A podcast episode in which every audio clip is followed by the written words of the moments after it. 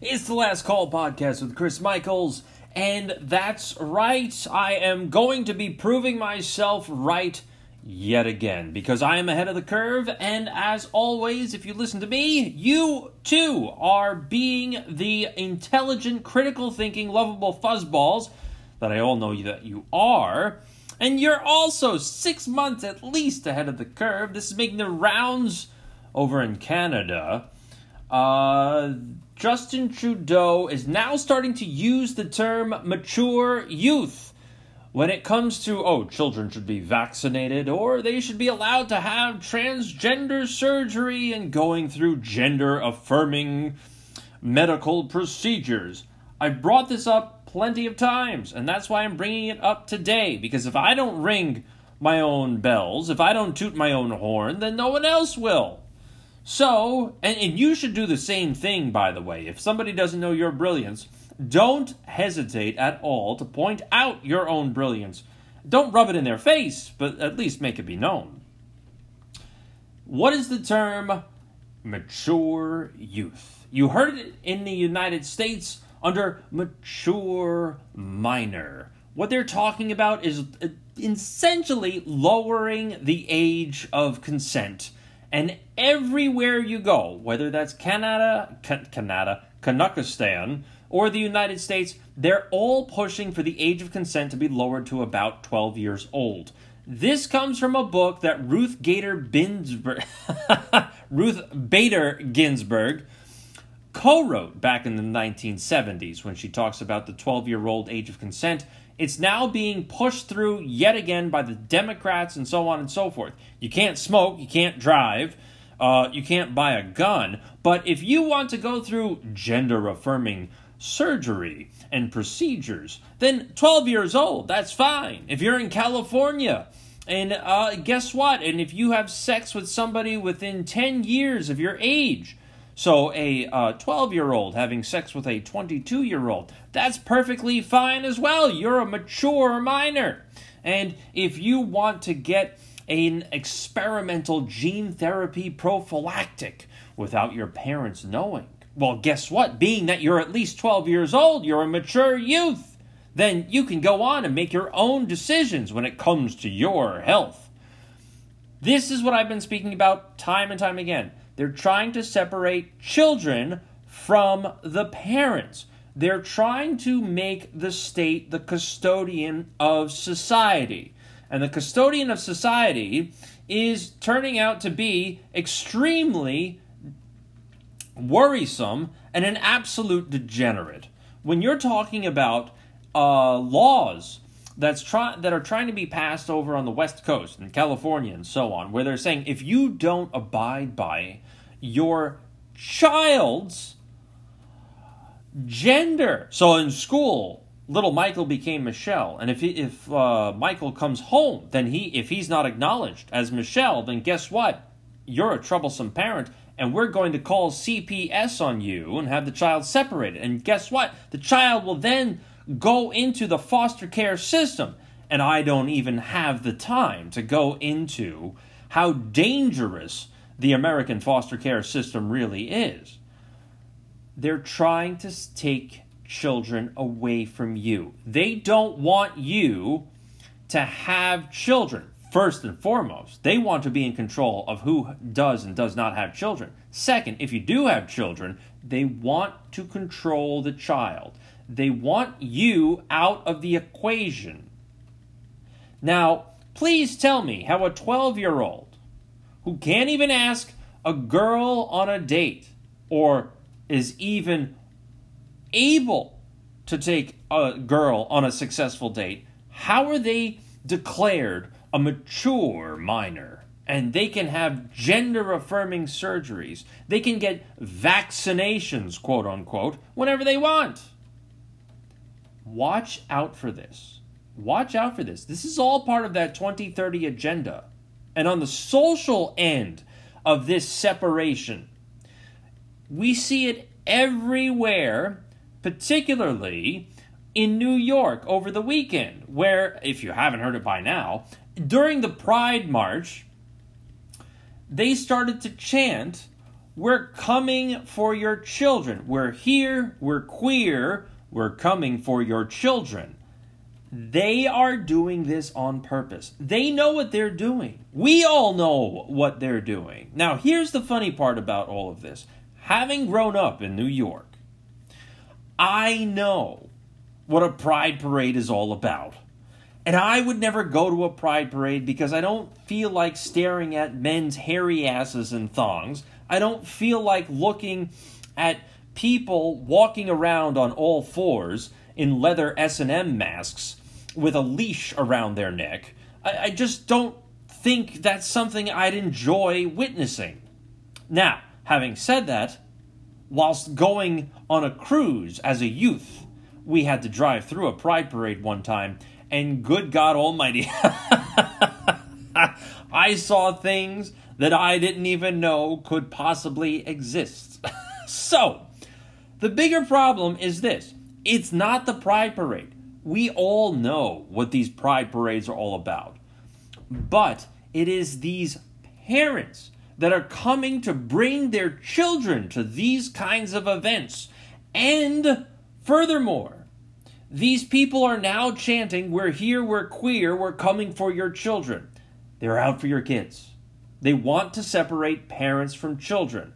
On the legal side of it, I just explained it. And now on the social side, on the social constructs of society, of what's acceptable and what's not acceptable, you're having literal Satanists insert themselves ha ha, in these pride parades, saying that Satan is more than happy to allow people to identify as whatever gender they prefer. Um, great. Fantastic. I can't wait to see what happens in a generation. But before that occurs, we can't wait another generation. We've got Donald Trump. There was a re- recording that was leaked and all of the left wing media is just this is it.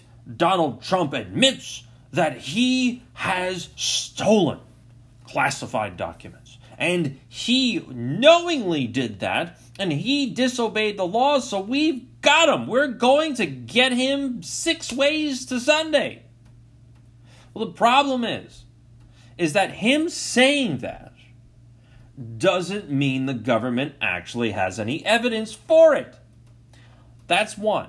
Now, this whole recording that got leaked was Trump talking to a podcaster. There's no evidence that Trump showed the podcaster any of these supposed classified documents. There's no evidence that Trump told anybody, never mind the podcaster, about what was in any of these classified documents, except for one little itty bitty thing. And that was that General Milley, this is the same general, by the way, that contacted his Chinese compatriots to say that, oh, we've got the election under control. Trump won't win. Don't worry about it. Back in 2020. Milley had all of these wonderful plans to start a new war against Iran. And Trump supposedly stole those plans. My goodness. It seems as though that Donald Trump, if anything, potentially stopped another war. How awful is that? That's just terrible because we know the Bidens and the Democrats, they love war. They can't get enough of it. And by the way, most Republicans, if not all Republicans, feel the same way on Capitol Hill. When it comes to a war, when it comes to giving more money to intelligence agencies, to intelligence contractors, uh, the Pentagon, uh, the military industrial intelligence censorship industry, everybody is on board. Everybody is on board. But what happened over the weekend? What's Wagner? Wagner is a private military contractor. Think Blackwater, think Xe, right? Whatever name Erik Prince now has for his company, by the way, run out of Malta, of all places. Wagner and the guy that runs Wagner, because I can't pronounce his name, decided to sit there and try to commit a coup of some sort. I would call it a mutiny. A lot of people call it a coup. The difference being a coup wants to overthrow the government, a mutiny is a group of soldiers that say enough is enough, especially when it comes to pushing back against their superior officers for one reason or another. You can go back to World War I and look at all of the French mutinies that were going on over there. A ton of French soldiers, especially in 1917, just flipped the bird and said, forget about it. You can go pound croissants. We're not going out into that war zone. It doesn't matter how many people die, nothing ever changes. The front line stays the same. So tough. That's what a mutiny is all about. That's what we saw over the weekend with Wagner and Putin. But what's interesting about all of this is that Biden immediately ran out there and said, I want to make clear that the United States and NATO had nothing to do with this. No, absolutely nothing. And two days before this mutiny, uh, the Pentagon decided to find $6.2 billion with a B in the couch cushions. I wonder what happened to that $6.2 billion. Now, what happened with this mutiny? Wagner was disbanded, essentially, and distributed throughout the Russian armed forces, now part of the Russian military. And the head cheese himself, the guy whose name I cannot pronounce, I think it's Prigozhin or something like that, he's now in Belarus because the leader of Belarus, Poroshenko, uh, not Poroshenko, uh, Lukashenko, Poroshenko he brokered the deal that essentially allowed him to be alive because Putin was ready to just demolish every single life that is part of Wagner. So now he's over in Belarus. Wagner is now incorporated into the Russian military. Let me ask you this question What do we think was going on with all of these explosions on Russian territory, does everybody remember that drone attack in Moscow? Right? I brought up that a drone, in order to hit Moscow, had to be relatively close. It probably couldn't have come from Ukraine to hit Moscow. Didn't really do any damage, and it wasn't meant to do any damage. It was meant to send a message. Could these events have been perpetrated by none other than Wagner? Are we looking at an insurrection? Was the CIA and MI6, and I'll even throw Mossad in there if you look at Perezhin's early life, were they responsible for setting him up to try and overthrow Putin and march on Moscow. My humble opinion is obviously a resounding yes. Absolutely. Of course they did. And that also leads us to what happens here in the United States. When over the weekend, we had a whole bunch of Fed Front, oh, I'm sorry, Patriot Front individuals, right?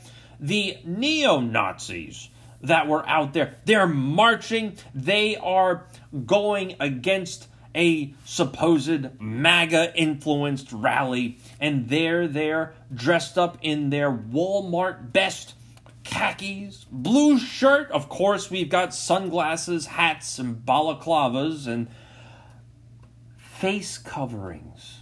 Patriot Front. They're the ones. They are the Nazis. And they hate any minority. Well, guess what happened? Now, this took place in Oregon, by the way. Guess what happened? those individuals that were originally protesting for America got sick and tired of these Patriot Front stooges and they decided to get into a fight. And that fight ultimately ended with some of these Patriot Front stooges being unmasked. That's right, they got their masks ripped off. And what did we find? We find that these supposed Nazis, or at least one of them, turned out to be one, feds, two, you'll love this, two, a Jewish political science major uh, who desperately, according to his social media before he deleted it, wanted to work in the government. oh, and by the way, a couple of other individuals within Patriot Front that were unmasked turned out to be Antifa operatives. So the next time somebody comes out and says, oh no, MAGA, Trump supporter, they're the ones. They're the ones responsible for an insurrection on January 6th. And by the way, for those brain dead idiots, if you want to know what an insurrection actually looks like, you may want to review the footage and the drama that occurred over the weekend between Putin and Wagner. That is what a real insurrection looks like. Not a rabble rally going for a stroll in the Capitol building. And congresswomen and congressmen acting in an over dramatic fashion to try and drum up the propagandistic mainstream media to get Trump out of office. For all of those idiots out there that say, oh, January 6th was MAGA, let me explain something to you. What's stopping you from believing for two seconds that maybe, just maybe, Antifa people purchased MAGA hats? Those Antifa people were put on guest lists on behalf of certain Congress members. And they infiltrated January 6th. They committed all of the discord. They're the ones that broke the windows. Could it be, just for a second, that Antifa, the Democrat militant arm, was the ones committing January 6th? That would explain why none of these people that we see in the videos, by the way, McCarthy is saying, oh, we can't release all the videos. McCarthy, backstabber, by the way. Could it be that they don't want those videos released because they know what happened?